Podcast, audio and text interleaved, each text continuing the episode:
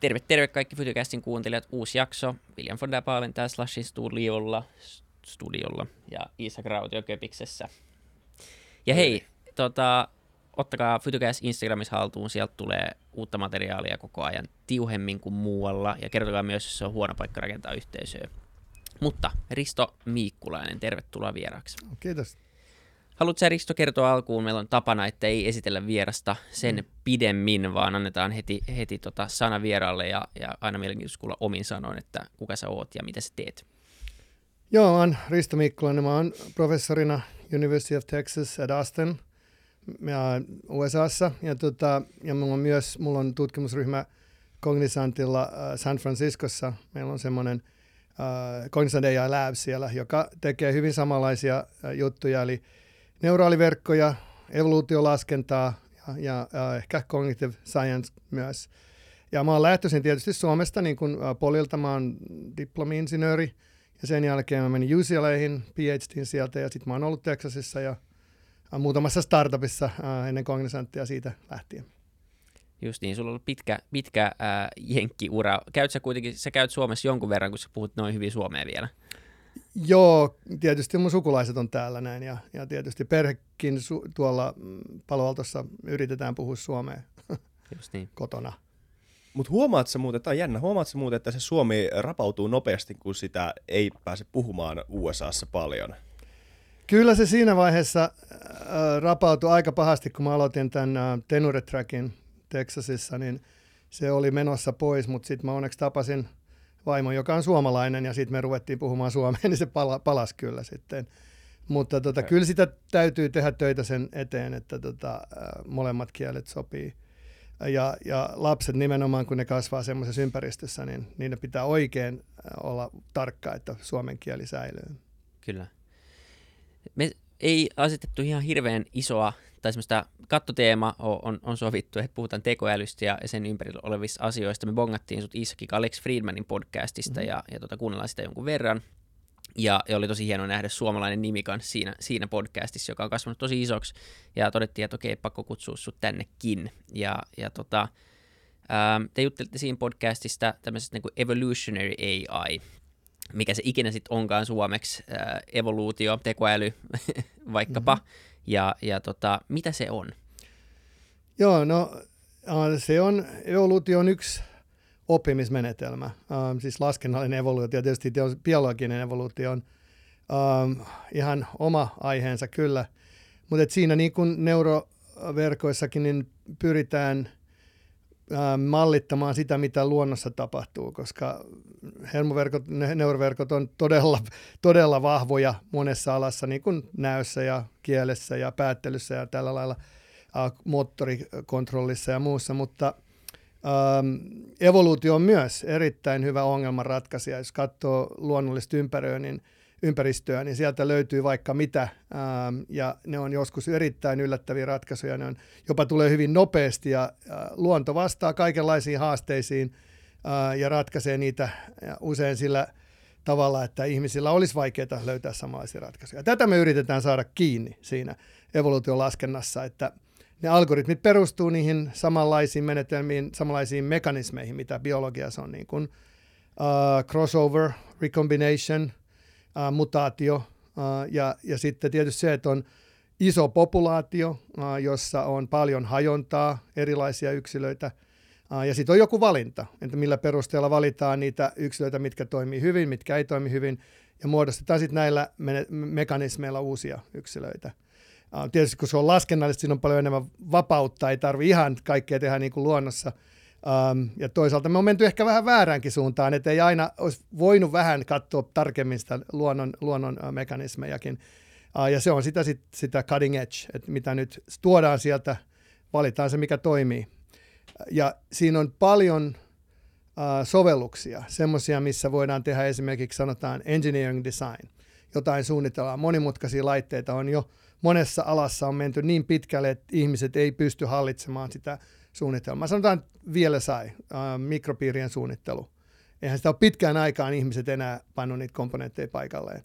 Uh, mutta nyt se menee siihen, että ihmiset ei pysty enää tekemään ohjelmiakaan eikä suunnittele kontrollilaitteita ja ne on mennyt liian monimutkaisiksi. Ja jopa neuraaliverkkojen rakenteiden suunnittelu on tällainen aihe. Ne on mennyt niin isoksi, että niitä ei oikein muuten voi tehdä kuin automaattisesti. Ja tähän se nimenomaan kohdistuu sitten tämä evoluutiolaskenta, että tehdään se automaattisesti. Kyllä. Just niin. Eli ikään kuin, niin kuin että et ideat on lainattu, semmoiset pohjaideat on lainattu evoluutiosta ja biologiasta, ja sitten ne on jollain tavalla sovellettu laskennallisesti erilaisiin algoritmeihin, joita voi käyttää ohjelmoinnissa. Käsittekö mä suurin piirtein oikein, mikä Joo. se niin kuin ajatus siinä Kyllä, on? Kyllä, sieltä on valittu niitä, mitkä ymmärretään ja jotka voidaan helposti implementoida, ja niitä on sitten pelkistetty ja yksinkertaistettu. Ja ihan yksinkertaisemmat evoluutioalgoritmit, niin se ei nyt oikeastaan ole mitään muuta kuin niissä on populaatio. Se on niin kuin se, mikä sen mm, pitää, että on niin. paljon mahdollisia ratkaisuja, jotka sitten katsotaan, että mitkä niistä toimii, ja sitten jollain tavalla luodaan uusia sen perusteella, mitkä toimii. Ja se on se, se, on se ihan ydinidea, että ei ole yksi ratkaisu, mitä parannellaan, viilataan – korjataan, vaan on varaa kokeilla kaikenlaista uutta, koska sulla on populaatio satoja tai tuhansia. Jotkut niistä menee ihan pieleen, se on okei, kun täällä on muutamia muita, jotka toimii. Ja siinä on se voima, että tota, niin voidaan löytää yllätyksiä. Semmoisia ratkaisuja, mitä ihmisiltä jää huomaamatta, koska siinä on se populaatio, siinä voidaan hakea niin kuin hyvin laajasti. Näetkö sen... Te... Niin, sanoa. Niin, tuossa tuli jatkokysymys, vai että tule, millä tavalla tämä ero oleellisesti erilaisista tavoista tehdä tämmöistä tekoälylaskentaa? Onko tämä, mikä, mikä on tämän hyödyt verrattuna niihin vanhempiin, ja minkälaiset vanhemmat on? Joo, erilaiset mallit. Joo, siis tekoäly on monta asiaa ja ollut 50-luvulta asti. Ja nyt, mikä on tällä hetkellä muodikkainta tai voimakkainta paraista, on oppiminen, koneoppiminen. Ähm, ja tämän koneoppimisen sisällä niin on ähm, oikeastaan kolme eri aluetta. On yksi se, että on paljon tämmöistä dataa, mitkä on jo äh, luokiteltu. Eli sulla on kuva ja si- sitten joku on sanonut, että siinä on auto, siinä on koira, siinä on kissa. Äh, ja ja nämä luokittelut on siis tehnyt ihmiset yleensä. Ja suurin osa näistä neuraaliverkoista oppii tämmöisen datan perusteella. Ne oppii matkimaan, mitä ihmiset jo osaa tehdä. Ja, ja, mutta joskus se tulee ihan automaattisesti. Sanotaan, että jos ennustaa säätä, niin sulla on aikasarja ja sä voit ennustaa seuraavan päivän säätä. Ei sitä aina tarvi ihmisiltäkään hakea. Mutta siinä on kuitenkin se, että sä tiedät sen, että mikä se oikea vastaus oli, ja sitten sä yrität ennustaa niitä vastauksia. Se on erittäin hyödyllistä tietysti. Ähm, ja sitten on reinforcement learning, millä alun perin mallitettiin sitä, miten äh, eläimet ja ihmiset oppii, että ne saattaa syödä jotain marjoja ja tulee kipeäksi. Syö ton marjan, niin ne äm, voimistuu ja sillä lailla oppii, mikä, mitä kannattaa syödä. Tämä niin kuin, saa tämmöisen yksittäisen signaalin, että toi oli hyvä, toi oli huono. Ja sillä yrittää muuttaa. Mutta se on edelleen yksi yksilö, yksi agentti, joka tekee sen oppimisen. Ja siinä mielessä sitä pitää pikkuhiljaa pikkasen viilata ja äh, korjata, yrittää tehdä näitä tämmöisiä askelia, jotka, jotka löytää sen optimin. Um, ja tässä oli alkuperin se, että se oli todella eläin, eläinten elinaikana oppimista. Ja se edelleenkin on vielä luonnollisin uh, applikaatio, sovellus niistä uh, reinforcement learning algoritmeista. Mutta sitten evoluutio on siinä just todella erilainen, että siinä on se populaatio, että sulla on mm. satoja tai tuhansia um, agentteja, jotka yhtä aikaa yrittää tehdä sitä asiaa. Ja, ja, ja, ja se, missä se voima todella piilee, niin kuin mä sanoin jo, että, että on varaa – äh, kokeilla jotain sellaisia, mitä ei esimerkiksi reinforcement oikein voi kokeilla, koska sen pitää suorittaa koko ajan, mutta voi kokeilla jotain ihan crazyä. Ja tota, siinä on tullut sellainen oivallus nyt ihan viimeisen viiden vuoden aikana, että tämmöisellä tavalla se ei ole ollenkaan niin kuin haku, satunnaista hakemista, vaan siinä löydetään tämmöisiä askelmia, stepping stones – että ne ei itsessään itse asiassa ratkaise sitä ongelmaa, mutta kun sulla on muutama niitä, niin sä paat ne yhteen, niin jo löytyy jotain sellaista, mikä ratkaisee sen. Ja se on se tärkeä osa. Sä et ikinä löytäisi näitä stepping stones, jos sä yrität suoraan sinne ratkaisuun. Mutta kun ne palkitaan sellaisenaan, että ne on niin paikallisesti erikoisia, niin silloin voidaan löytää jotain sellaista, joka toimii ää, näitä, niitä yhdistämällä. Et tässä on pikkasen ru- alettu ymmärtää, että mihin se perustuu se, se voima, ja se on se, että sit haetaan äärimmäisen laajasti, mitä ei oikeastaan muilla menetelmillä voi tehdä. Toi on tosi kiehtovaa. Kyllä. Näet sä, että tuossa on riskinä toi plus se, että me ei enää pystytä hallitsemaan näitä kompleksisia ää, kokonaisuuksia, mitä, mitä on, niin kerroit, niin että me luodaan tämmöinen niin mustalaatikkojärjestelmä, jossa me ei oikein ymmärretä, mitä tapahtuu, ja se jää niin kuin, tavallaan meidän kontrolli ulkopuolelle, varsinkin sitten, jos tulee joku ongelmatilanne, emme osata sitä enää ratkaista. Um, no onhan siinä aina tekoälyssä se, että kuinka paljon valtaa me sille annetaan ja kuinka paljon päätöksiä se tekee ilman, uh, ilman uh, human oversight. Um, mutta tämä on kuitenkin niin hakumenetelmä, jolla haetaan se uh, agentti tai vastaus tai designi. Ja sitten kun sulla on se designi, niin, niin kyllä sen voi analysoida ja sitä voi ymmärtää, että sä voit katsoa, mitä päätöksiä tekee. Sanotaan, että yksikin juttu, mitä me on tehty just tämän takia, että halutaan ymmärtää se on, että ei, evo, evoluutiolla ei, voidaan äm, luoda hermoverkko, siis ä, neuraaliverkkoja, ja neuraaliverkot sinänsä on vaikeita ymmärtää. Mutta evoluutiolla voidaan luoda oikeastaan mitä tahansa, jos se voidaan koodata niin kuin stringinä tai puuna ä, esimerkiksi, tai graafina oikeastaan. Ja, ja jos tehdään esimerkiksi um, rule sets, um, sääntöjä, jotka on mm. luettavissa. Että sä katsot tota ja tota ja tota variabelia, jos niiden summa on isompi kuin tämä, niin sitten tätä. Niin sä voit todella katsoa sen, mitä se tekee se sääntö. Ja me voidaan evoluutiolla luoda näitä sääntöryhmiä, jotka sitten ajaa sitä agenttia. Ja me voidaan ihan nähdä, minkä takia se milloinkin tekee, mitä, mitä se tekee.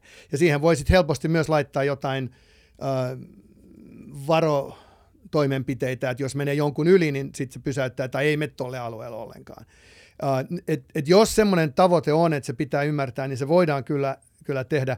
Mutta tällä hetkellä se ei vielä ole ihan niin kuin pääasia, koska edelleenkään ei ole aivan päästy niin pitkälle, että nämä tekis uh, itse ajavia autoja oikeastaan edes. Et, et, et, tota, uh, ja itseväistä autoista on opittu kyllä paljon kanssa, että miten tämmöisiä oppivia järjestelmiä uh, asetetaan niin, että ne on häkissä tai tekee sen osansa, mutta sen ympärillä on joku varmuuslaite. Uh, ja siinä on aika monta tapaa hoitaa sitä.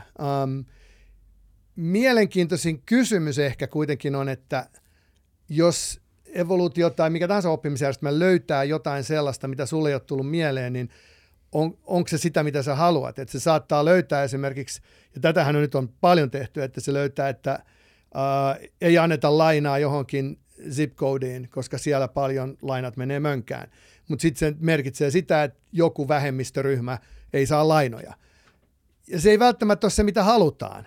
Mm. Et parempi yhteiskunnan kannalta saattaisi olla antaa enemmän lainoja sinne, jotta ne pääsis ekonomisesti etenemään. Ja yhteiskunta yleensä voittaisi siinä. Ja tämä on oikeastaan isompi haaste, koska jo si, perustuen siihen, miten sä laitat se, mikä sä laitat tavoitteeksi, niin evoluutio, niin kuin muutkin oppimisjärjestelmät, löytää tavan saavuttaa ne tavoitteet. Mutta ne voidaan saavuttaa jollain semmoisella tavalla, mitä sä et itse asiassa halua, kun sulla on laajempi näkemys siitä, mikä on järkevää. Eli tavallaan suositukset pohjautuu kuitenkin vielä niin kuin annettuihin parametreihin ja tavoitteisiin, eikä ne ei ole semmoisia niin luovia ja itse keksittyjä, että hei, että oletteko te muuten ajatellut, että nimenomaan, että se, se voisi niin kääntää tämän ongelman, niin kuin sanoit, että ehkä se oikea ratkaisu on, on nimenomaan antaa enemmän rahaa kuin vähemmän rahaa. Niin, no joo, mutta kyllä siis löytää semmoisia ratkaisuja, jotka on yllättäviä. Mutta toi joo. vaatii sen, että sulla on enemmän tietoa, laajempaa tietoa, kun sä annoit sillä algoritmin alun perin. Jos sillä olisi annettu tavoitteeksi, että paranna yhteiskunta, tee sitä tasa-arvoisempi, ja. niin se saattaisi löytää itse asiassa just, niin. just tämmöisen ratkaisun, mitä ihmiset ei, ei löytäisi. Ja, ja siitä meillä on hirveästi esimerkkejä tämmöisistä tapauksista, missä tehdään jotain ihan hullua. Mä kerron yhden jutun, kun se on erittäin Joo, konkreettinen. Uh, niin, niin tämä oli semmoinen, MIT Media Labin kanssa tehtiin um, uh, tu, yhteistyötä, missä ne rakensi tällaisia laitteita, missä kasvatettiin – vihanneksia, no mitä tahansa lääkkeitä, siis ne oli, oli tota cyber agriculture. Uh, eli tietokoneella kontrolloitiin kaikki tässä boksissa olevaa, mikä oli lämpötila, mitä valon pituutta käytettiin, milloin valot oli päällä, mitä nutrientteja laitettiin sinne. Kaikki on täysin tietokoneen hallinnassa. Ja tämä on tosi hieno juttu, ajattelin ensin, mutta sitten ajattelin, että miten me nyt sitten tehdään tämä. Osoittautuu, että kukaan ei itse asiassa tiedä, mitä kasvit haluaa. Ja ihmiset, jotka on farmerit, ne tietää, mitä ne tekee omalla tilallaan, koska ne on ollut siellä pitkään, mutta jos kaiken voi muuttaa, mitä sä teet? Ja tota, tämä oli se sitten, että Caleb Harper, joka johti sitä labraa siellä, niin äh, tuli meille, että me, me katsottiin, että me voitaisiin tekoälyllä ja nimenomaan evoluutiomenetelmillä löytää jotain ratkaisuja. Um, ja tietysti siellä oli biologia, jotka oletti, että tietynlaiset reseptit on hyviä. Ja me aloitettiin sillä, että alo- meillä oli pari sataa reseptiä, jotka oli hyviä ihmisten mielestä, ja sitten niistä osa oli vaan laitettu hyvin erilaiseksi. Että siellä oli todella vähän hajontaa. Ja annettiin sitten evoluution etsiä sieltä, ja yksi niistä oli silloin, että kuinka paljon niitä valoja pidetään päällä. Ja siihen oli laitettu niin tämmöinen varohäkki, ähm, että, että pidetään ne korkeintaan äh, 18 tuntia, ja sitten on pimeätä äh, 6 tuntia, koska nyt tietysti oletetaan, että, että aurinko laskee.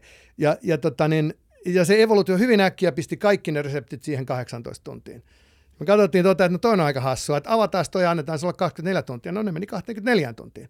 Osoittautui, että basil, siis ähm, basilika, basilika ei mm. halua nukkua. Se haluaa nähdä auringon 24 tuntia. Ja silloin se kasvaa nopeasti, se kasvaa isoksi, se, tekee, se tulee maukkaampi, ja se kaikki toimii. Ja tämä oli suuri yllätys niille biologeille. Tämä on just esimerkki siitä, mitä sä sanoit, sanoit, että tällä lailla voidaan löytää jotain sellaista, mikä on mennyt aivan ohi, siis ammattilaisilta biologeilta, uh, koska niillä on tiettyjä oletuksia. Ja näillä algoritmeilla ei ole semmoisia oletuksia, ja siellä saattaa olla tämmöisiä kullanjyviä niin kuin tässä näin. Kyllä.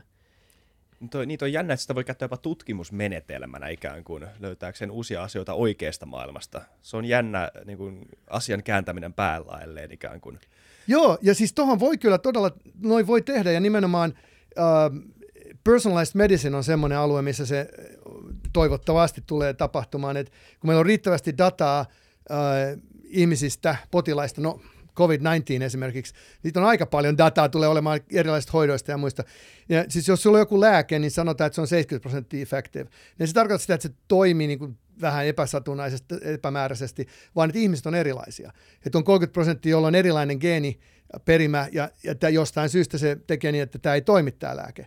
Ja jos saadaan personaalisesti laitettua niitä lääkkeitä, designa, suunnitellaan ne ihmisille itselleen, me tiedetään niiden geeniperimä, tiedetään niistä paljon, me voidaan uh, optimoida niitä. Ja tämä voidaan tehdä ihan pelkällä datalla, mitä on jo. Ja sitten kun katsotaan niitä tuloksia, lääkärit voi todella katsoa sen ja yrittää ymmärtää, mistä se johtuu. Ja silloin opitaan uutta tiedettä ihan, että siitä tulee sit omat julkaisunsa. On uh, itse asiassa semmoisessa konferenssissa kuin Gekko, um, Genetic Evolutionary Competition Conference, niin siellä on semmoinen kilpailu joka vuosi, missä on Human Competitive Results.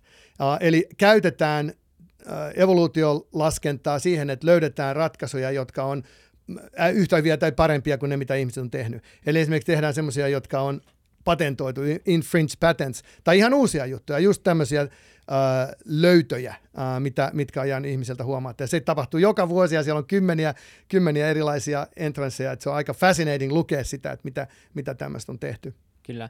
Yksi asia, mistä puhutaan paljon, kun mietitään eh, kehitystä ja tutkimusta, on simulaatiot ja siitä, että, että, että nimenomaan tekoäly simuloi jotain. Ää, miten paljon sitä tehdään jo nyt ja mikä sen potentiaali on, jos me saadaan vielä tästä pikkasen jotenkin kehityttyä meidän konekapasiteettia ja järjestelmiä? Joo, simulaatio on ihan aivan essential ja se, se on, siitä on tullut, um, se on yksi osa, miten, yksi syy, minkä takia että näitä sovelluksia voidaan tehdä.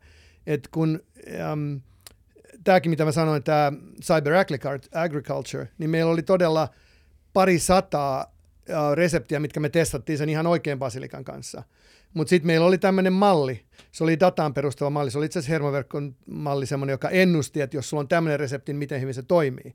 Et se, ja niitä reseptejä, mitä evoluutioetsijä löysi, niin niitä tutkittiin miljoonia niin. sen mallin kanssa, ennen kuin mitään laitettiin sinne uh, hydroponic farmiin.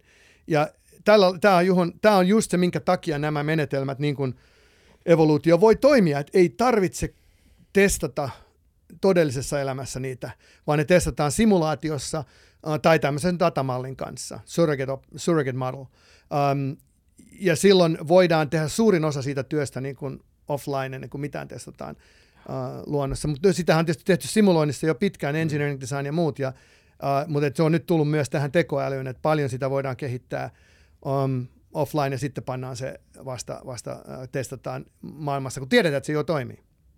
Nimenomaan se on valtavan tehokas tapa tietenkin säästää rahaa ja, ja testaa vaikka mitä. tota, Voisi kuvitella, että niitä miten hyviksi ää, simulaatiot voi vielä muuttua. Joo, no, no se on just se laskentakapasiteetti, mitä sanoit, että tietysti alun perin oli aika – karkeita ja sitten tulee virheitä. Ja, ja, ja sä mainitsit tämän, tämän lainan laittamisenkin, että ei saada niitä kaikkia muuttujia sinne, koska se malli paisuu niin paljon, että sitä ei enää voi pyörittää. Ja mitä enemmän niitä muuttuja saadaan, niin sen parempi siitä tulee tietysti. Ja silloin pienemmätkin tekijät saadetaan ottaa mukaan, jotka on tärkeintä. Ja mekin tehtiin yksi sellainen tutkimus, missä oli helikopterin kontrolli, automaattisesti siis lennetään tämmöistä heli- leikkihelikopteria, mitä simuloidaan. Ja, ja tota, me huomattiin se, että jos me optimoitiin kahdeksaa parametria siinä, me päästiin tietylle tasolle, me lisättiin siihen 15 parametria, niin se oli taas paljon parempi. Et, et, siihen löytyy niin paljon tämmöisiä epälineaarisia uh, vuorovaikutuksia uh, kaikkien näiden eri muuttujen välillä, uh, että monessa alueessa niitä pitää vaan saada riittävästi tehoa, jotta ne voidaan ottaa huomioon ja simulaatio on riittävän hyvä ja sitten sit se alkaa toimia. Mutta on sitä tehty kyllä pitkään jo niin, että simulaatio on aika karkea ja sitten opitaan myös siinä itse laitteessa se siivotaan sitten ne, ne mitkä ei toimi, mutta se on tietysti kallista. Hmm. Ja, ja sen parempi, mitä parempi se simulaatio on. Eikö tähän liity oleellisesti termi artificial life jotenkin, jos haluaa, että et, et on ollut semmoinenkin käsite, missä... Haluatko itse selittää? Mä, mä, vasta, mä oon lukenut Wikipediasta tästä, mutta sä oot varmaan niin tutkinut ja opiskellut tätä vuosia, niin sä osaat ehkä selittää paremmin. Joo, Artificial Life um, on ihan oma alueensa kyllä, ja ei se kauhean kaukana ole siinä mielessä, että samanlaisia menetelmiä kyllä käytetään Artificial Lifeissa. Evoluutioteoriaa paljon, evoluutiolaskentaa, neuraaliverkkoja, uh, mutta kysymykset on vähän erilaisia. Että siinä yritetään ymmärtää – elämää. Ja osa sitä on ihan elämän syntyä. Että siellä Artificial Life Conferenceissa esimerkiksi on ihmisiä, jotka tekee kemikaalisia kokeita, katsoen ne saisi protosellin toimimaan ja, no. ja syntymään. Uh, se on yksi alue, mutta suuri osa myös tekee näitä just simulointiin perustuvia agentteja, jotka sitten oppii esimerkiksi, tai evoluutioissa käytetään, niin evoluoituu metsästämään joukkueena, tai sitten ne on metsästettäviä, jotka oppii harhauttaa niitä metsästäjiä, tai yksi, um, jota on pitkään yritetty saada tapahtumaan, on jonkinlainen kommunikaatio, mikä tulee niiden välillä. Että mistä, millaisissa olosuhteissa kommunikaatio tulee esiin, minkä takia nämä agentit rupeaa mm. signaloimaan toisilleen. Ei nyt ihan vielä olla siellä, että ne rupeisi keskustelemaan kieliopillisesti. Se on ollut erittäin vaikeaa saada, mutta kyllä monta tämmöistä termiä voidaan panna jonoon, jossa sitten tulee aika monimutkaisia merkityksiä.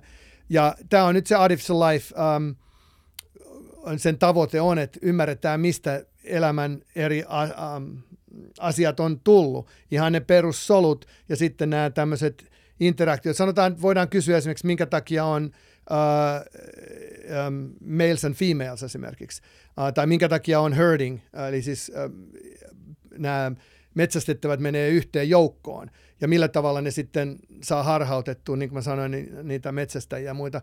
Ää, tällaisia kysymyksiä voidaan. Me tehtiin yksi semmoinen hauska tutkimus, missä me meidän kollaboraatio oli ähm, tutki hyenoita Afrikassa ja on tutkinut 80-luvun alusta asti. Ja se on ihan pysyvä äh, leiri siellä, missä ne tutkii niitä, ottaa videoita, tietysti 80-luvusta asti on paljon menetelmät muuttunut, mutta et, niillä on hyönät äm, on laumaeläimiä ja niillä on aika mielenkiintoinen yhteiskunta – uh, hyvin hierarkinen ja se on female niin kuin, uh, matriarkaalinen. Ja, ja tota, um, niillä on aivan mielettömät leuat, ne voi syödä luita Joo, ja ratkaista niitä. Ja, ja voidaan kysyä, että miksi niillä on hierarkia esimerkiksi. No osoittaa, että jos sulla on hierarkia, sä joudut jatkuvasti neuvottelemaan, että kumpi on isompi. Mutta kun niillä on semmoiset leuat, niin se neuvottelu usein päättyy aika huonosti.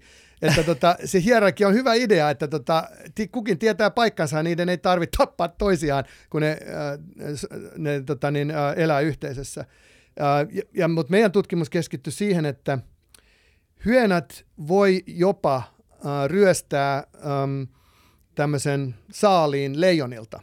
Et leijonat on metsästänyt esimerkiksi zebran, mistä ne tykkää paljon, ja niitä on ehkä pari-kolme leijonaa, jotka on syömässä zebraa. Ja nämä hyönät löytää sen ja ne rupeaa huutamaan tietyllä tavalla, jolla niiden kaverit tulee sinne. Ja kun niitä on ehkä 20-30, yleensä neljä kertaa se määrä, mitä niitä leijonia on, niin ne, äh, ne niin kuin toisiansa kihottaa tämmöiseen ähm, hyvin tunteelliseen tilaan, jossa ne on ensinnäkin niin niin kuin yksi yksikkö. Ne tekee samoja juttuja, ne toisiansa seuraa ja tekee samaa.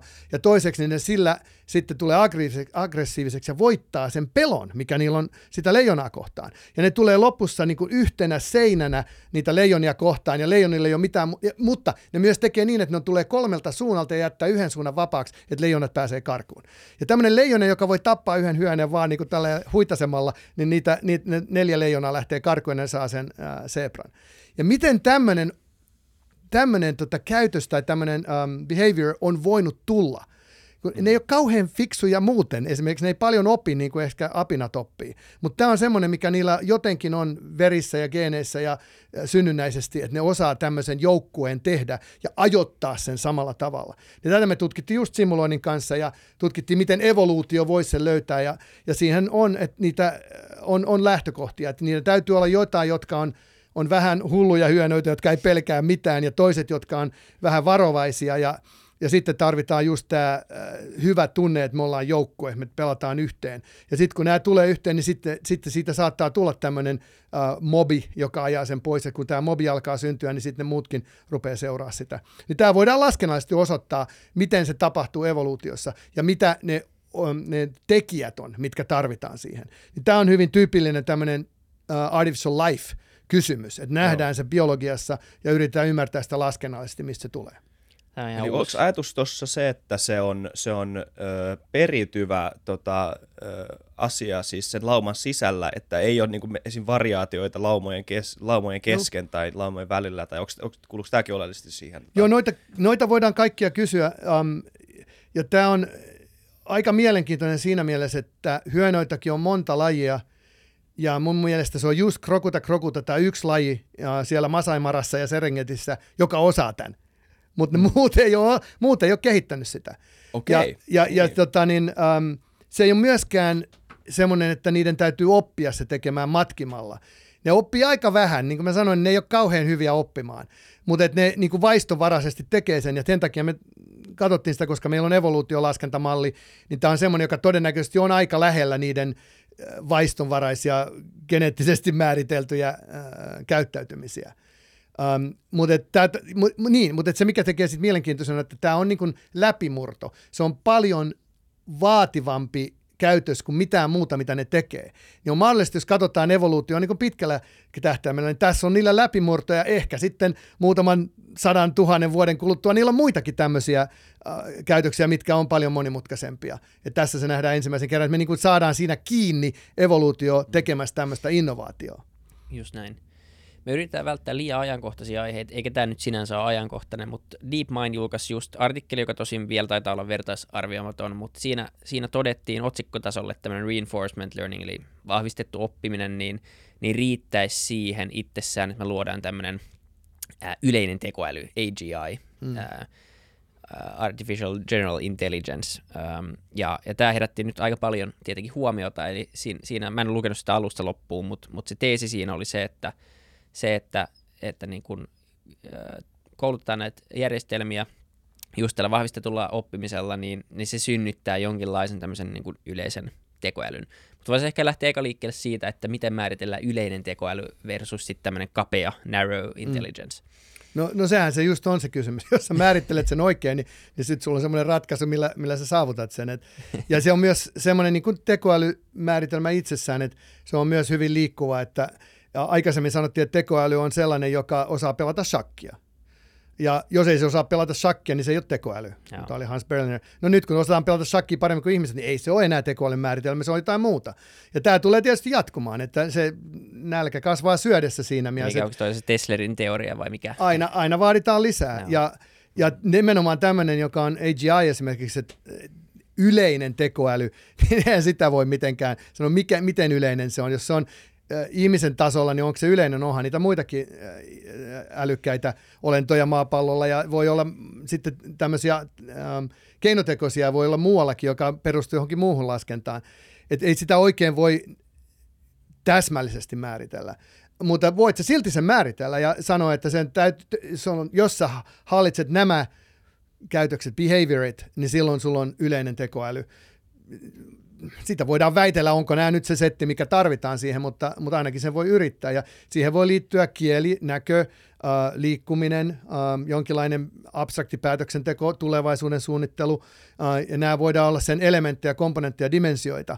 Uh, ja ja sitten voidaan ihan tehdä testejä siihen, että niin kuin Turing-test esimerkiksi on aika mielenkiintoinen siinä mielessä, että Turing-test on kauan aikaa sitten um, ehdotettu, Alan Turing, että tota, niin jos laitetaan ihminen ja kone tekemään sama asia ja sitten on yksi tuomari, joka ei tiedä kumpi on kumpi, mutta kuitenkin näkee ne tai, tai juttelee niiden kanssa, niin ei voi sanoa, ei voi sanoa, että kumpi on ihminen, kumpi on kone, niin silloin Turing-testi läpäisee. Uh, niin jokin tämmöinen Turing-test-tyyppinen testi voitaisiin tehdä yleisestä tekoälystä.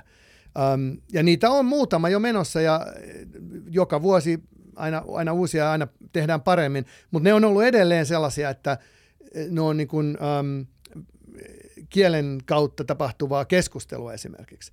Uh, tai sitten oli yksi, mitä, mihin mekin osallistuttiin, oli uh, videopelin karakteri, siis tämä agentti videopelissä, että se käyttäytyy niin kuin ihmispelaaja kontrolloisi jotain agenttia.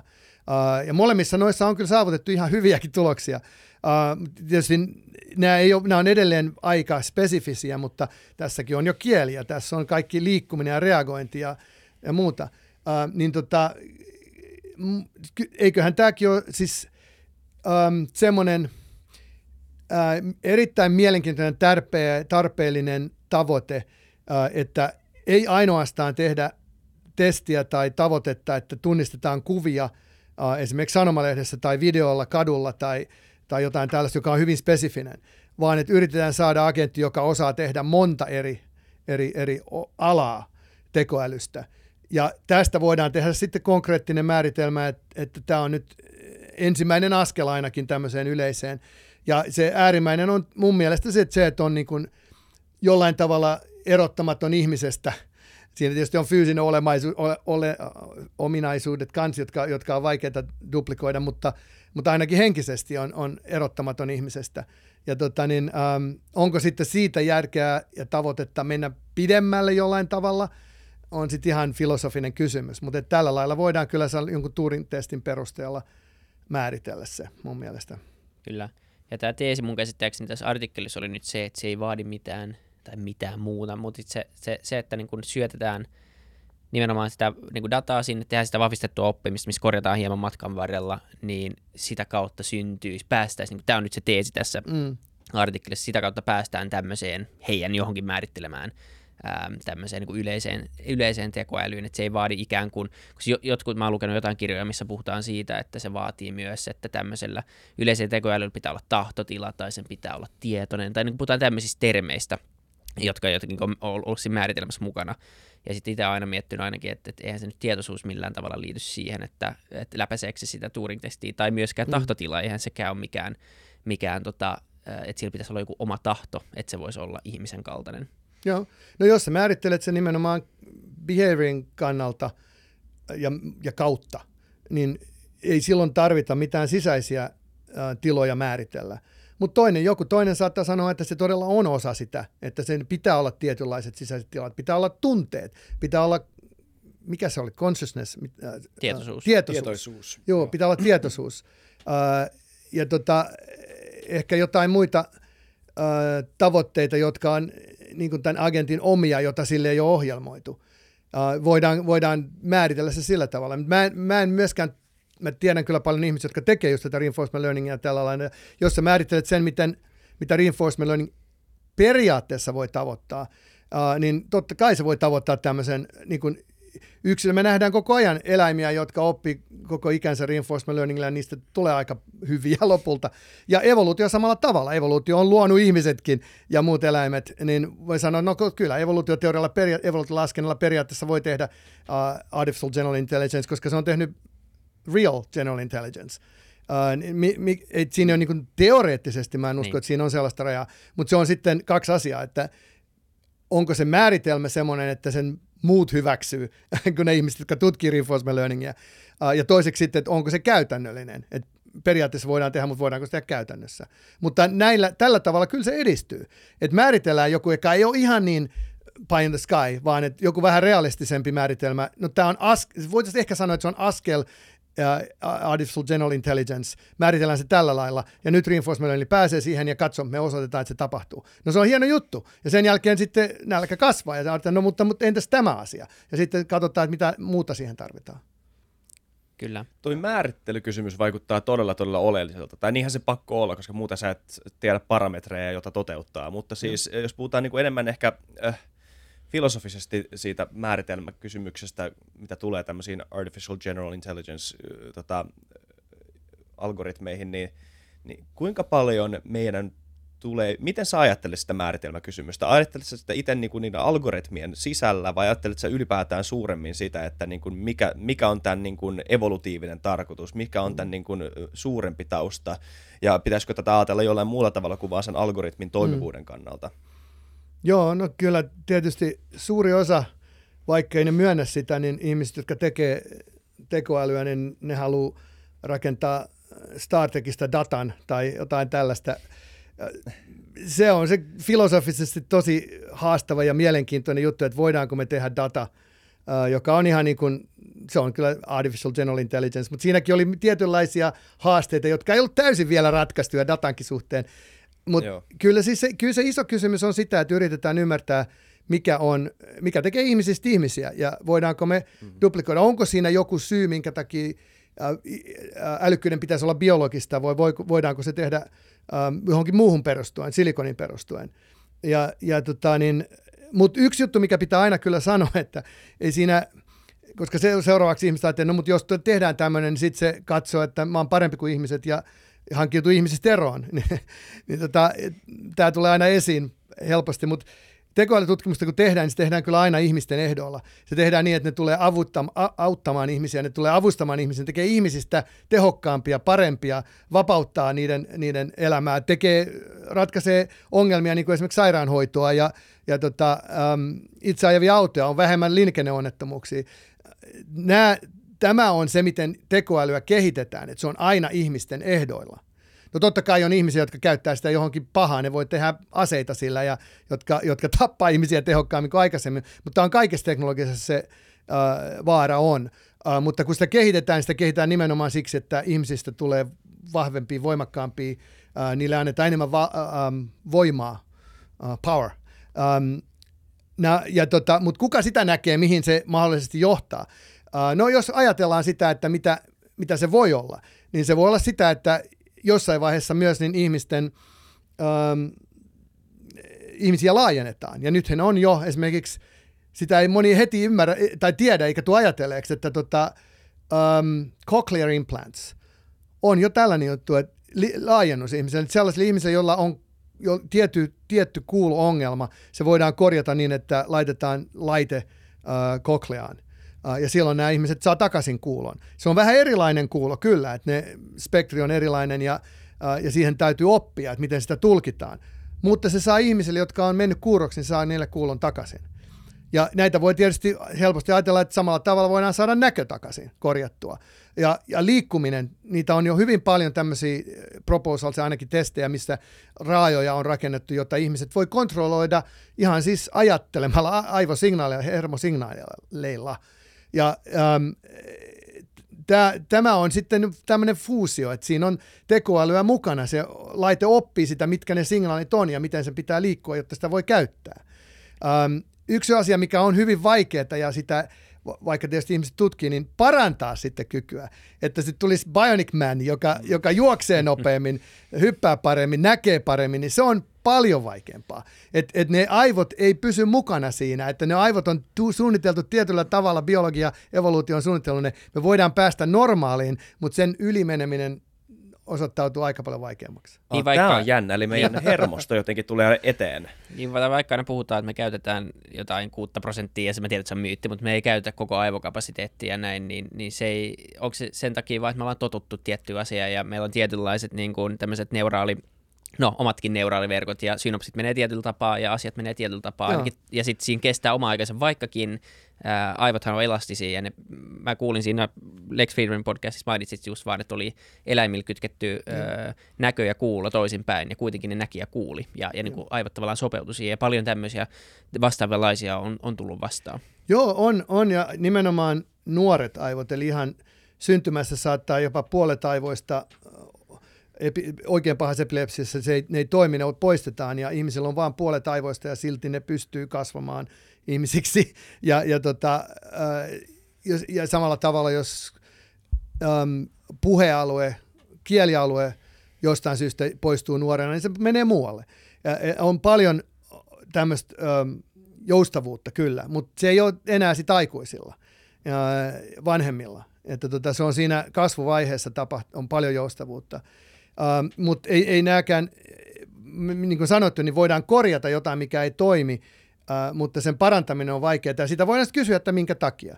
Uh, toi 6 prosenttia, 10 prosenttia, niin se lähinnä tarkoittaa sitä, että siellä on aktiivisia soluja, on, on semmoinen määrä, mutta niin ne solujen täytyy levätä. Ne kuluttaa, ne kuluttaa nyt jo valtava määrän energiaa. Aivot vie happea, mitä 2 prosenttia, se on aivan hirveä määrä energiaa, mitä sinne menee myös. Niin, niin sitä ei, se rupesi savumaan. Mutta ei se Bionic Manillä, se ei ole ongelma. Joo, mutta tota, mut, mut, ei se nyt välttämättä konseptuaalisesti ole mahdotonta, että olisi joku eh, välitaso, jonka mukaan sitten eh, ajattaisi, että se, se interface, se, että ei tarvitse um, drinking from the fire hose. Um, Tämä on se ongelma, että jos tehdään tämmöinen fire hose, palo, paloruisku, niin tota, siinä tulee niin paljon informaatiota, että aivot ei hallitse sitä, mutta voihan sen filteroida. Aivot on todella hyviä siinä, että ne filteroisi vision esimerkiksi. Ja. Me koko ajan y- keskitytään ihan yhteen paikkaan, vaikka täällä on kuinka paljon informaatiota. Ja sitten jossain skitsofreniassa sitä ei osaa tehdä, ja sitten ihminen ei pärjää sen kanssa. Uh, ja tota, niin, um, tämmöinen interface voidaan ehkä rakentaa, missä, missä tämä laajennus tapahtuu jonkun filterin kautta, jota sitten ihminen voi kontrolloida. Mutta se on aika kaukana vielä. Toistaiseksi nämä ähm, korjaukset, kun joku menee rikki, äh, niin siinä on ihan riittävästi tekemistä, että saadaan ne toimimaan. Ähm, mutta kuitenkin niin pointti, mitä mä olen sanomassa, oli se, että nämä tulee tapahtumaan ihmisten ehdoilla ja ihmisiä varten – ja, ja tällainen tekoäly, joka pääsee karkuun ja rupeaa tekemään jotain ja muuta, niin se on niin, niin käsittämätön idea. Jos me tehdään joku tekoäly, niin se elää vaan siinä ympäristössä, mihin se on tehty. Se ei pääse, jos se menee ulos siitä, se, ei, se haihtuu, se menee puff. Puhutaan tästä. Mä näin... Voinko mä... jo, joo, voiko, mulla, mulla on tosta kysymys, Vili. Haluatko kysyä? Mä, mulla tuli yksi mieleen, mutta tuli mieleen sitä evoluutiolaskennasta. Niin. Öö, ja tuli mieleen niistä ratkaisuista, mitä, e, mitä populaation sisällä voi löytää, niiden variaatioiden perusteella. Ja siis et, niin kuin tavallaan niin kuin haasteena tuohon, että, että totta kai niin kuin AGI saattaa Öö, öö, se voi olla käsittämätön idea, että AGI lähtisi niinku omille matkoilleen täysin eikä pysyisi parametrien sisällä, mutta eikö niinku jokaisen parametrin sisällä kuitenkin ole jonkunnäköinen niinku ikään kuin metataso, jonka ulkopuolella, tai että niiden parametrien ulkopuolella voi epäsuorasti ratkaista sen ongelman tavalla, joka ei ole ilmiselvä niitä parametria katsoen. Mm. Sulla oli yksi lempparikohtia siinä Lex Friedmanin podcastissa, mistä puhutte siitä tic-tac-toe-esimerkistä, missä mm. oli löydetty ratkaisu tota, ongelmaan ihan täysin eri Joo. tason niin kuin kysymyksen asettelulla kuin se itse parametri, lähtökohtaparametri. Joo, kyllä. No siinä, siinä se ratkaisu oli, se oli mun kurssilla – lopputyönä äh, tehtiin tämmöinen tic tac toe, on five in a row peli äh, pelaaja, ja äh, monet ihmiset teki sääntöjä siihen ja toiset teki neuraaliverkoilla oppi niitä sijoituksia, mihin pannaan X ja mihin pannaan nolla. Ja kilpailija, se voitti sen turnamentin semmoinen ratkaisu, mikä ensimmäiseksi siirsi ruutuun, joka oli miljoona tonne päin ja biljoona tonne päin, ja kaikki muut vastustajat laajensi muistia, kunnes muisti loppu kesken, ja ne crashas, ja sillä tavalla ne voitti. Että tota, se oli tämmöinen hyvin luova ratkaisu siihen, tämmöinen Gordianin solmu. Uh, ja se on tosi hienoa, kun täällä tapahtuu. Niitä on aika vaikeaa löytää, mutta on semmoinen paperi uh, julkaisu, se on Artificial Life Journalissa muistaakseni, kun um, Surprising Anecdotes of Evolutionary Computation, mihin on koko tämä, tai yhteisö on koonnut tämmöisiä juttuja.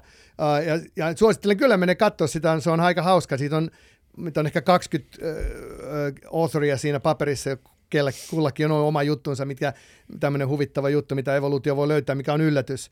Uh, mutta tota, niin, usein ne ei ole kauhean hyödyllisiä. Kyllä ne on, ne on löytää jonkun bugin jossain simulaatiossa ja käyttää sitä hyödykseen. Niin tämäkin nyt oli erittäin hauska juttu, mutta onko tämä nyt niin kauhean hyödyllinen? Ähm, et, et jos tehdään robotti, niin kuitenkin siinä on fyysisiä rajoituksia, joita ei voi niin kuin, äh, murtaa. Äh, mutta tota, niin, tähän...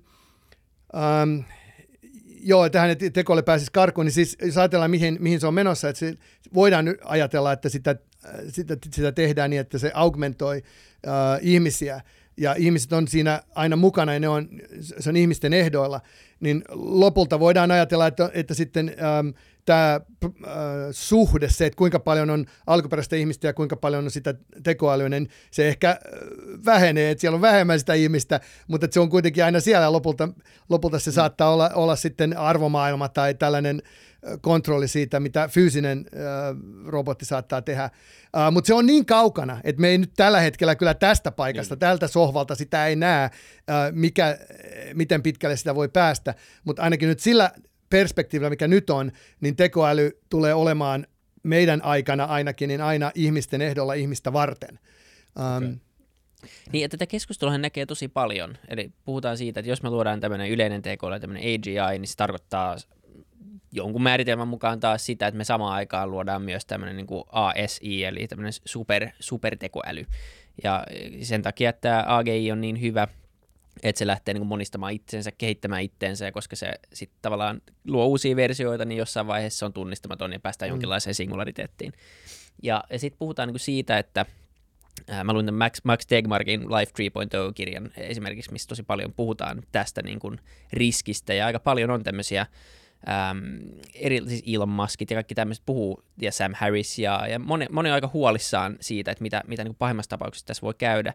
Ja yksi argumentti, mitä esitetään kanssa, että jos sä luot aidosti niin kuin älykkään tämmöisen AGIin, joka monistaa itteensä, niin se ikään kuin monistaisi itteensä jotenkin salassa, tai me ei olla tarpeeksi fiksuja ymmärtämään, että se tekee sen, ja, ja jos sä olisit sitten tämmöinen aito aidosti älykäs tekoäly, niin eka asia, mitä sä ymmärrät on, että sun riski on nimenomaan se töpseli, tai se, se niin kuin, että sä oot substrate dependent, että sä oot niin kuin kiinni siinä jossain kohdassa ja sä monistat itsessä. Mutta niin kuin, tämähän kaikki, jos sä et ymmärrä niin kuin tietotekniikassa mitään, mm. niin sä voit lukea tämmöistä olla silleen, että niin, että varmaan toi on mahdollista. No tämä on just näin. Tämä on just se, että, että äh, täällä katsotaan niin pitkälle tulevaisuuteen, että me ei olla lähelläkään sitä. Me, meidän pitää kehittää kaikki nämä jutut ennen kuin voidaan edes kysyä tätä kysymystä. Ja tänä, tämän matkan aikana se ei ole koskaan semmoisessa asemassa, että se voisi vois tämän yhtäkkiä realisoida, että ja. hei, meillä on tämä tepseli. Ja, et, tota, niin, ja nämä ihmiset, jotka kirjoittaa tästä ja pohtii tätä ja tekee tätä kauhukuvaa, niin ne ei yleensä yritä itse tehdä tämmöistä tekoälysysteemiä, joka, yrittäisi, joka osaa yhtään mitään. Ja ne, jotka osaa, yrittää tehdä sitä tekoälysysteemiä, ne ymmärtäisi, miten älyttömän vaikeaa on saada tekoäly tekee mitään oikein.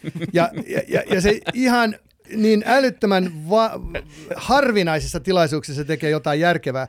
Ja nämä, mitä on, jos, jos se tekee jotain yllättävää, niin siitä tulee paperi. Niin, niin se on niin harvinainen tapaus. Ja, ja sitten se ei todellakaan pääse siihen mihinkään muuhun. Et, että tota, niin, äh, kyllä mekin tehtiin sellainen niin kuin, hyvä esimerkki tästä oli Osello tämä peli, Othello. Vähän monimutkaisempi kuin ristinolla, mutta tota niin, äm, se, me ei oltu Otellon pelaajia itse, ja me tehtiin evoluutiolla hermoverkko, joka teki näitä siirtoja.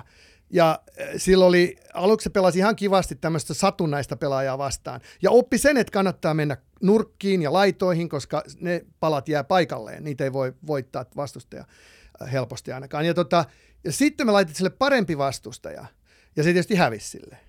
Ja me ei nyt nähty siinä, mitä voi tehdä, mutta me mentiin jonnekin konferenssiin pariksi joku viikoksi tai muuta, tultiin takaisin alkaa voittaa. Ja se oli voittamalla ihan eri tavalla. Se voitti sillä lailla, että sillä oli hyvin vähän niitä nappuloita siinä pöydällä.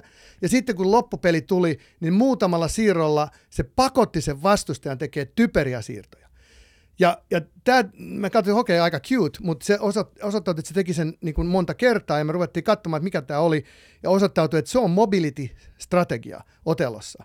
Ja se on semmoinen strategia, että jonkun ihmi, joku pelaaja keksi sen 70-luvulla, rupesi pelaa, kaikki muut ihmiset rupesi pelaa samalla tavalla. Kaikki pelaa mobilitia nyt, jos ne pelaa Otelloa niin kilpailussa. Me ei tietty siitä mitään, mutta tämä evoluutio löysi sen. Ja nyt on mm. kysymys sitten, että hieno juttu, jos me olisi löydetty se 70-luvulla, niin me oltaisiin tietysti kuuluisia otellopelaajia, paitsi että se olisi kestänyt 70-luvulta ainakin 90-luvulla ennen kuin laskenta olisi ollut riittävästi, että se olisi voinut löytää sen. Mut, mutta tota, niin, se ongelma on siinä, että sä ajattelet, että okei, hieno juttu, se löysi tämän jatketaan sitä ja löydetään supermobility, löydetään joku muu strategia, mitä ei kukaan tiedä. No ei ole löytynyt. Et tota, niin, tämä, siinä on niin paljon rajoituksia, että sä voit jonkun tämmöisen successin saada, mutta ei se tarkoita sitä, että, siitä, että niitä on rajaton, raja, rajaton määrä, että sä voit löytää seuraavan ja seuraavan ja seuraavan aina. Että se on niin vaikeaa saada mitään tämmöistä tulosta syntymään, että, että jos sä teet sitä tutkimusta, sä kyllä tiedät, että tämmöinen juttu, että se karkaisi käsistä ja rupesi itse tekemään jotain, ne on niin kaukana sitä, siitä, mitä, mitä me nähdään, että tekoäly pystyy tekemään. Ne, tulee, ne, on, ne on blood and tears ja sweat, ne, ne millä, millä mitään tämmöisiä onnistumisia syntyy. Ja ja tota, niin ei ole, ja voi, joskus kun on demonstroitu jotain tämmöistä independent discovery, niin se on kyllä semmoinen, että se pysähtyy siihen. Se löydetään kerran ja siitä ei ole sitten mitään jatkoa. Hyvä. Kertooko myös jotain vähän siitä, että se asia on ollut olemassa ö, ja, tai niin kuin löydettävissä sen pelin sisällä? Ja voiko tämän saman ö, tota, ö, yleistää esimerkiksi evoluutioon, tai puhuttiin artificial lifeista alun perin taas aikaisemmin, niin voiko, voiko tätä yleistää ihmiskehitykseen tai eläinkehitykseen mm. tai organismien evoluutioon? Kyllä, aivan varmasti. Siis on yksi, yksi tärkeä, siis filosofia, filosofisia um, um, lessons, siitä on hyvin, hyvin montakin kyllä, mutta mun mielestä yksi tärkeimmistä on diversity. Mm. Um, mikähän se suomen sanoo? Moninaisuus. Monina, moninaisuus, joo, kyllä. Ja evoluutiolaskenta ei mene mihinkään, ellei, ellei ole tota moninaisuutta siinä populaatiossa. Se on aivan täysin elintärkeää ja se pysähtyy sen takia, kun kaikki rupeaa näyttää samalta yleensä. Ja ähm, suuri osa tutkimuksesta ke, äh, keskittyy just siihen, että miten se saadaan se moninaisuus pysymään ja miten sitä voidaan laajentaa. Äh, ja yhdessä tutkimuksessa me tehtiin semmoinen, missä meillä oli tämmöinen vähän niin kuin society, että ei ollut ainoastaan evoluutio, algoritmi, joka pyöri, vaan ne myös oppi toisiltaan. Uh, ja se tarkoitti sitä, että joku oli opettaja ja joku oli vanhempi ja sillä oli niin kuin, jälkikasvua. Ja, ja, ja se toimi parhaiten silloin, kun oli monia opettajia ja kukin osasi jotakin. Ei kaikki, kukaan ei osannut kaikkea, mutta joku osasi aina jotakin ja se oli, oli tämmöinen moninainen yhteisö. Ja siitä voisi kyllä ottaa oppitunnin ihan yleiseen elämään, että, että moninaisuus on tärkeää ja se varmaankin on aika tärkeää myös, myös yhteiskunnassa. Että ihmiset tekee erilaisia asioita, ne osaa erilaisia asioita ja ne kuuntelee toisiaan, ne oppii toisiltaan. niin sillä lailla päästään eteenpäin. Kyllä. Joo, olipa virkistävää, että joku, joku ei lähtenyt siihen tota, no, sä oot ensimmäinen vieras, joka varmasti oikeasti tekee tämän parista töitä ja tietää tästä paljon enemmän kuin muut, mutta ei tarvitse pelätä, että muuttuu hiuspinniksi tämän vuosisadan aikana ainakaan, että tota, atomit jää vielä jäljelle tähän, tähän, tähän maailmankaikkeuteen. Mitä on sitten tämmöisiä niin lyhyt aikavälin prospekteja, sellaisia asioita, mitä, mitä voidaan olettaa tekoälyltä, vai onko mitään tämmöisiä pikavoittoja nähtävissä? No on se itse asiassa viimeiset 10-15 vuotta on ollut paljon um, isompia voittoja kuin mitä me kuviteltiin 90-luvulla. Et kyllähän me katsottiin samoja ongelmia 90-luvulta jo koneen näköä. No, koneen näkö oli, Minski antoi sen opiskelijalle kesäprojektiksi, että ratkaisisi toi koneen näkö tuossa. Se on varmaan seuraava askel, joskus 70-luvulla varmaan. Niin tota, osoittautui paljon hankalammaksi. Samalla tavalla me 90-luvulla katsottiin hermoverkkoja, tai neuraliverkko yritettiin saada niitä tekemään erilaisia juttuja, ja eihän ne lähtenyt mihinkään. Ja se oli suuri yllätys, että ei meillä ollut niissä ideoissa vikaa, vaan että laskentaa puuttu. Ja nyt kun se on miljoona kertaa enemmän laskentaa, niin ne ideat lähti toimimaan. Et nyt todella voidaan tunnistaa esineitä ja objekteja ja videota, ja voidaan pelata kaikkia näitä pelejä. Itse ajavat autotkin on jo ainakin teoriassa tai aika lähläkin käytännössäkin mahdollisia. ja, ja nyt ruvetaan tekemään just näitä personalisoitua lääketiedettä esimerkiksi. No siinä on tietysti datapuoli kanssa, että se ei ole ainoastaan, että on laskentaa hirveästi, mutta sen kanssa tulee se, että on dataa miljoonia kertoja enemmän.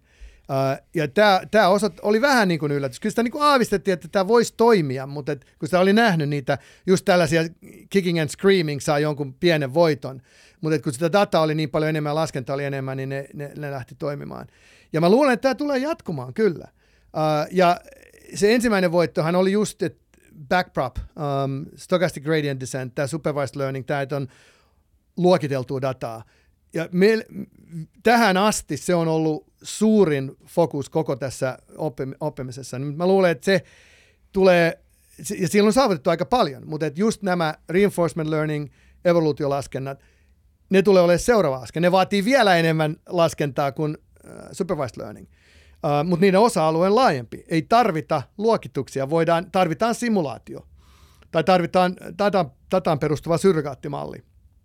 Ja sitten voidaan oppia löytää ratkaisuja, niin kuin designeja autoille, lentokoneille, ähm, kaupungeille, äh, kylille ähm, tai sitten ähm, drug design, lääkkeiden löytämistä tai, tai sitten tota, niin ihan personalized medicine. Se voi olla ihan jopa vaan uh, nutrition based, eli toiset ihmiset ihan normaalia um, nutrientteja tarv- käyttämällä saatetaan hoitaa sairauksia jo, jos ne opitaan tällä lailla um, koneoppimisella. Ja, ja nämä mun mielestä on semmoisia aiheita, mitkä on ihan saatavilla muutaman vuoden sisällä. Ja ne on uusia alueita ja mä luulen, että niissä tulee tapahtumaan samanlaisia läpimurtoja kuin esimerkiksi konenäössä ja uh, kielenkäsittelyssä tapahtuu tällä supervised learningillä. Tuosta laskentatehosta äh, puheen ollen, niin jos, jos jollekin teoreettiselle fyysikolle tai tämmöiselle um, applied physics tyypille CERN on niinku niiden tämmöinen kultakaivos, missä pääsee tekemään tutkimuksia, niin mikä olisi niinku sulle, sun mm. tekoälytutkijan CERN, teoreettinen Joo. CERN? Joo, no sitä on paljon puhuttu. Nythän on cloud computing on ö, lähtenyt oikein hyvin käyntiin. Me ihan muutama vuosi sitten, niin me, te, me täytyy tehdä meidän oma cloud, koska semmoista ei ollut olemassa. Ja se oli vähän aikaa maailman kuudenneksi voimakkain tietokone. Se perustui ihan siitä, että me käytettiin joutoaikaa erilaisissa paikoissa, missä me saatiin muun muassa – noissa pelihalleissa, videopelihalleissa Koreassa ja muualla, missä on tämmöisiä, vaikka ihmiset menee pelaa videopeliä, siellä on kaikkein uusimmat ähm, graafiset korsit ja muut, kun ne pelaa äh, näitä uusimpia pelejä, mutta yöllä ne meni kiinni. ja sitten me saatiin se aika sieltä, pantiin niitä tuhansia yhteen, niin sitten tuli kuudenneksi suurin tietokone. Äh, ja, ja se toimi noin kolme viikkoa. Ja sen jälkeen kolmen viikon aikana tuli uusi kryptovaluutta, ja ne rupesi maksamaan tästä laskennasta oliko se viisinkertaisen määrä, mitä me voitiin laskea. Ja, kol- ja sitten muutamassa päivässä kaikki tämä laskentakapasiteetti meni. Ja se on mennyt nyt, niin kuin tiedätte, niin suuri osa maailman laskennasta menee kryptominingiin ja, ja se menee ihan hukkaan. Ja, ja mm. tämä on yksi, yksi juttu, mikä voitaisiin saada, no yksi asia on, että hemmettiin niiden kryptovaluuttojen kanssa, ne ei ole, niistä ei ole mitään hyvää, mutta, mutta, mutta ehkä sitä ei voida tehdä, mutta ehkä se laskenta voitaisiin saada hyötykäyttöön. Että ei lasketakaan vaan tämmöisiä, mistä ei ole mitään mm. hyötyä, vaan saadaan esimerkiksi alkulukuja etsitään, ja josta voi olla jotain hyötyä sitten, tai jotain muuta hyvää laskentaa. Ja siitä sitten tämä valuutta, perust, valuutta perustus semmoiseen laskentaan, josta on hyötyä itsessään. Tämä, tämä olisi yksi juttu, jos sitä voitaisiin jotenkin käyttää tekoälyyn simulointiin ja, ja siitä tulisi kryptovaluuttaa, niin kaikki tämä kapasiteetti saataisiin takaisin. Toi on mielenkiintoinen näkökulma, tätä mä en ole miettinytkään. Mä en ole samaa mieltä, että kryptovaluutat on turhia. Mä olen samaa mieltä, että se miningi, se, miten se on niin. rakennettu, on, on niin. tavallaan, niin kuin, sitä ei mietitty ihan loppuun saakka. Se on tosi paljon elegantteja ajatuksia ja muuta. Mutta tota, mä kysyn tyhmän kysymyksen. Mitä tapahtuu, jos me löydetään joku uusi alkuluku? Tai mitä hyötyä siitä on? Voi olla. No se on tieteellisesti tietysti hyvin mielenkiintoinen ähm, oma itsensä. Äh, siinä, siinä on niin kuin oma arvonsa sillä, että tä, tämmöinen äh, löydetään. Uh, alkulukuhan yleensä käytetään kryptoon kyllä, että tota, se on ihan se pääkäyttö siitä, mutta tämä on siis, mä mainitsin sen, koska sitä on ehdotettu jo yhtenä, yhtenä ihan konkreettisena, uh, jota voitaisiin niin aika helposti kääntää siihen uh, uh, louhintaan. Uh, mutta toivottavasti on nyt jotain muuta ja se voisi olla simulointia, se voisi olla uh, um, protein folding tai SETI at home tai joku tämmöinen, uh, mi- mihin laskentakapasiteettia tarvitaan hirveästi ja uh, se voidaan hajauttaa um, ja, sitä, sitä voi, ja siihen voisi joku löytö voisi olla sitten sen kryptovaluutan peruste. Um, niin ja nämä on sitten ehkä, ni, ni, sanotaan nyt protein folding, niin sillähän on tietysti lääketieteellisiä sovelluksia ja muita, SETI at home on vähän erilainen, mutta, mutta kuitenkin niin, uh, mielenkiintoinen ongelma sinänsä. Uh, et nyt va- tätä on vasta alettu miettiä, mutta toivottavasti sitten keksitään tämmöisiä kysymyksiä, jotka on laajemmin käytössä. Ehkä mun pitää tehdä simulation toi... coin. mutta onko toi siis oikeasti totta, että maailma, niin suurin osa maailman laskentatehosta, ei, ei, siis ei enemmistö varmaan, ei yli 50 prosenttia, mutta niin suurin niin kuin yksittäinen osa maailman laskentatehosta menee kryptovaluutan mainaamiseen? No mä en tiedä ihan tarkasti tuota numeroa, mikä se tänään on. Että tota, okay. Se voidaan kyllä katsoa, että se katsotaan Mut mä- webistä. mä niin voin kuvitella, että se on iso. Pitää Ja- siitä. Se on todella iso. Se on, Joo. um, jossain vaiheessa niitä arv- äh, ennustuksia tehtiin, että muutamassa vuodessa se on enemmän kuin äh, koko USA tai jotain tällaista näin. Ja Wow. nyt se vuosi oli ehkä 23 tai 22. Mutta tosiaan niin mä en nyt halua sanoa sitä lukua, koska se on helposti löydettävissä, mikä Joo, se on. kyllä. Ja se on valtava. Joo. Ja, ja se on siis jo niin iso, että se on iso osa global warming, ilmastonmuutosta. Kyllä, se on. Ja, se on, ja tämä on todellinen ongelma. Et, ja mä sanoin, että mä en tykkää kryptovaluutasta, mä en tykkää siitä, että se on näin ha, äm, haaskaava ja siitä on tämmöisiä pahoja seurauksia, niin kuin ilmastonmuutos. Ja se, että ne vei meidän laskentateon, niin en myöskään tykkää yhtään. Ei, mä ymmärrän ihan hyvin. Tuon mä ymmärrän kyllä hyvin, Se CSG-puoli on ehkä yksi ää, ensimmäisiä semmoisia niinku hyviä vasta-argumentteja esimerkiksi Bitcoinille, mitä mä oon kuullut. Mm, ja se on joo. oikeasti niinku tosi haastava asia. Joo. Ja pitää itse lukea sitä Joo. enemmän, koska on myös vastaväitteitä, että se ei olekaan niin iso, mutta mut se on luultavasti just niin Mutta iso. mut tähän kysymykseen mä haluaisin vielä toisen vastauksen. Tämä saadaan tämä kapasiteetti käyttöön yksi, mutta myös niin näitä tietokoneita ei tarvitse tehdä samalla tavalla kuin niitä on tehnyt tähän asti. Eli sitä, että ne, ne on aina oikeassa. Että kun ne tekee jonkun laskun, niin se tulee ihan aina samalla mm. tavalla ulos. Tätä ei suurimmaan osaan laskentaa ei tarvita. Et jos sulla on koneen näkö tai itse ajava auto tai tiet, ö, toi, tota niin, äm, tekstin lukija tai mikä tahansa ne, yleensä ne tekoälyalgoritmeja, niin ne ei tarvitse, niiden ei tarvitse olla täsmällisiä. Ne voi olla hyvinkin epämääräisiä. Ja mekin on tehty semmoinen, me aloitettiin 64 bitistä, pantiin 32 bittiä tarkkuutta, 16 bittiä, 8 bittiä. Se toimii edelleen ihan hyvin. Ja, ja tällä lailla saadaan paljon vähäisemmällä tarkkuudella, siinä tulee tietysti virheitä, mutta ei ne virheet kyllä siedetään. Ja, ja tämä, että kehitetään uutta, uusia piir- laskentapiirejä, siis äh, teknologiaa, äh, sille perusteelle, että ne jo ihan alimmillaan ne, ne piirit on epätarkkoja, ja ne tekee virheitä. Se on okei, että on yksi, yksi atomikerros ja se tekee vähän sinne päin, niin sekin on ihan okei. Ja, ja tätä on tietysti aloitettu jo tehdä, mutta niitä ei oikein ole vielä saatavilla. Uh, niin se on, se on yksi mahdollisuus, että tekoäly menisi todella pitkälle, jos tämä saataisiin. Ja tietysti kolmas mahdollisuus on quantum. Just tulla, joo. Joo. Joo. Ja, ja, ja tota, siinä, on, siinä on yhtymäkohtia, ja ne on moneen suuntaan, toi, kumpaankin suuntaan. Eli tota, quantum-tietokoneita on vaikea ohjelmoida, niitä ei voi ohjelmoida samalla tavalla kuin on totuttu tekemään. Mutta siihen voitaisiin käyttää esimerkiksi koneoppimista. Nimenomaan evoluutioalgoritmeja on, on, um, on tehty siitä jo proposaleja, että miten evoluutioalgoritmia löytää näitä ohjelmia uh, kvanttitietokoneelle uh, jota ei muuten voitaisiin tehdä ja löytää. Koska kvanttitietokoneella ei voi tehdä ihan mitä tahansa, se on hyvin rajoitettu se, ne kysymykset, mitä sillä voi ratkaista, mutta tämmöisellä älykkäällä ohjelmoinnilla äh, saataisiin laajentaa sitä ja saada se toimimaan. Ja sitten tietysti niin sitä laskentakykyä, missä on niin kuin, äh, rajaton määrä oikeastaan steittejä samalla aikaan vähän niin kuin noin yle, yleistajuisesti, niin, niin tällä voidaan tietysti oppia aika paljon nopeammin, jos, jos, jos, jos se osa saadaan, äh, saadaan käyttöön. Niin, onko tämä niinku semmoinen potentiaali, mä, mä tiedän, että äh, että kvanttitietokoneet ainakin nykytiedon valossa niin on jonkun ajan päässä vielä, mutta samaan aikaan kuitenkin niin firmat kertoo erilaisista niin kuin pienistä onnistumisista sillä saralla, niin onko se, Mm. jos me saadaan rakennettua oikeasti toimiva kvanttitietokone, niin onko se semmoinen asia, joka saattaa niin kuin räjäyttää tuon tekoälykeskustelun myös ja ylipäänsä ne mahdollisuudet ja nopeuttaa sitä merkittävästi siitä, mitä me nyt nähdään.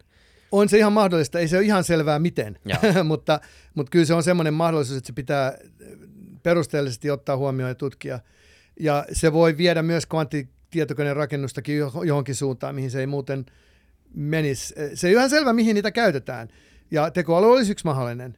Ja, ja se voi todella olla niin kuin yhtä aikaa, kehitetään niitä tekoälymenetelmiä, kun kehitetään niitä kvanttitietokoneita, ja ne, ne tulee yhtä, tekoälymenetelmät muuttuu samalla, kun se kvanttitietokone muuttuu. Onko tuossa samanlaisia riskiskenaarioita kuin mitä maalaillaan tekoälyssä, että jos joku saa kvanttitietokoneen, sanotaan niin kuin tarpeeksi nopeasti ennen muita, Mm. niin onko siinä jotain riskitekijöitä, jos sulla on, niin kuin, sehän on, on itsessään aika voimakas ase. Joo, kyllä.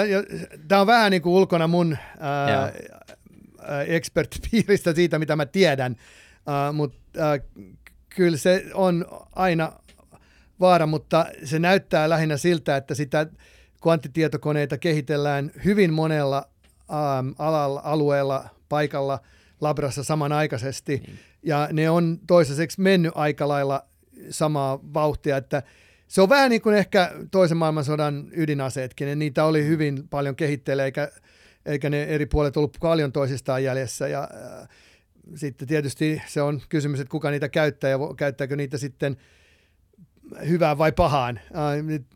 Tämä on aina se kysymys, kun uusi teknologia tulee, että, että ku, ku, kenellä se on ja kuka sitä käyttää ja mikä sen tarkoitus on. Että tietysti tämmöiset kansallisvaltioiden tai tämmöisten kansalliskiihkovaltioiden nousu, mikä on nyt tapahtunut viimeisten muutaman kymmenen vuoden aikana ihan ympäri maailmaa, niin se on aika huolestuttavaa. Että nää, täällä on tämmöisiä räjähdyselementtejä, mutta tämä on niin kaukana mun uh, expertistä kuin voi olla. Toivotaan, että ne ei käytä sitä ainakaan kryptominingiin. Jep. Niin, kyllä. No, kyllä voidaan keksiä monta tämmöistä doomsday scenarios siinä, uh, mutta et, ainakin nyt akateeminen tutkimus niin tiedostaa sen ja yrittää olla avointa uh, just tämän takia. Se on aina ollut avointa. Uh, mutta tietysti mitä tapahtuu jossain tämmöisessä totalitaarisessa valtiossa, niin on aika vaikea kontrollia sanoa. Näin on.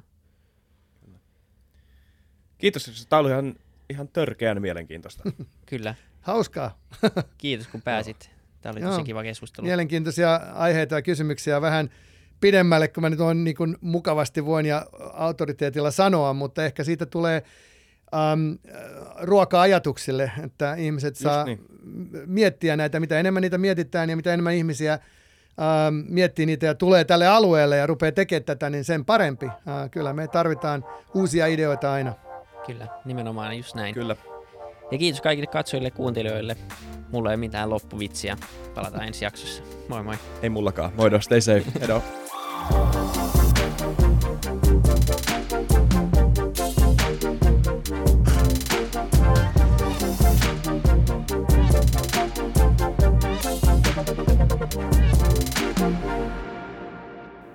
Kiitti kaikille kuuntelijoille, yhteistyökumppaneille ja FutuCastin koko tiimille.